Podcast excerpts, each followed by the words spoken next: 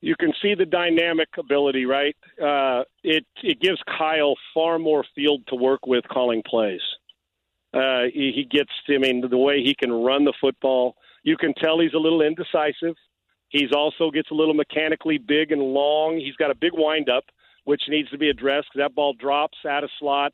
But he's got such a great arm and athletic ability. He'll be able to make up for it more at North Dakota State or South Dakota. He's North Dakota State, I believe. Yeah. North Dakota State than he would be in the NFL against a good defense. But I've I've said all along, Jimmy should have started at the beginning.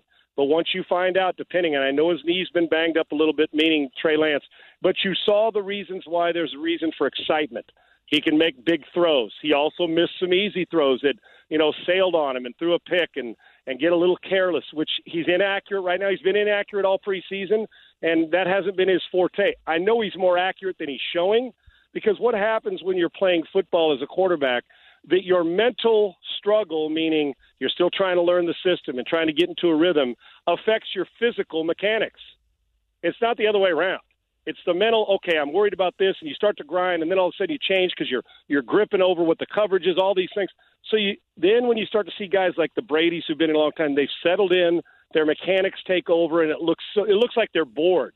Yeah. And Trey's not at that spot yet. So for me, I see flashes of brilliance. I, if he's when he's healthy right now, there's too much field to work with that you can't keep him in the lineup. You, you just can't. And I'm telling you guys now, they're not going to the Super Bowl this year, yeah. with or without Trey Lance. They're just with the injuries now. Kittle hurt, so you roll with it until he proves to you he can't play. And that's no disrespect to Jimmy, but there's more to work with because he widens your playbook and extends your playbook with Trey Lance. He's not as accurate as Jimmy, and that's going to be something as the season rolls along and he learns.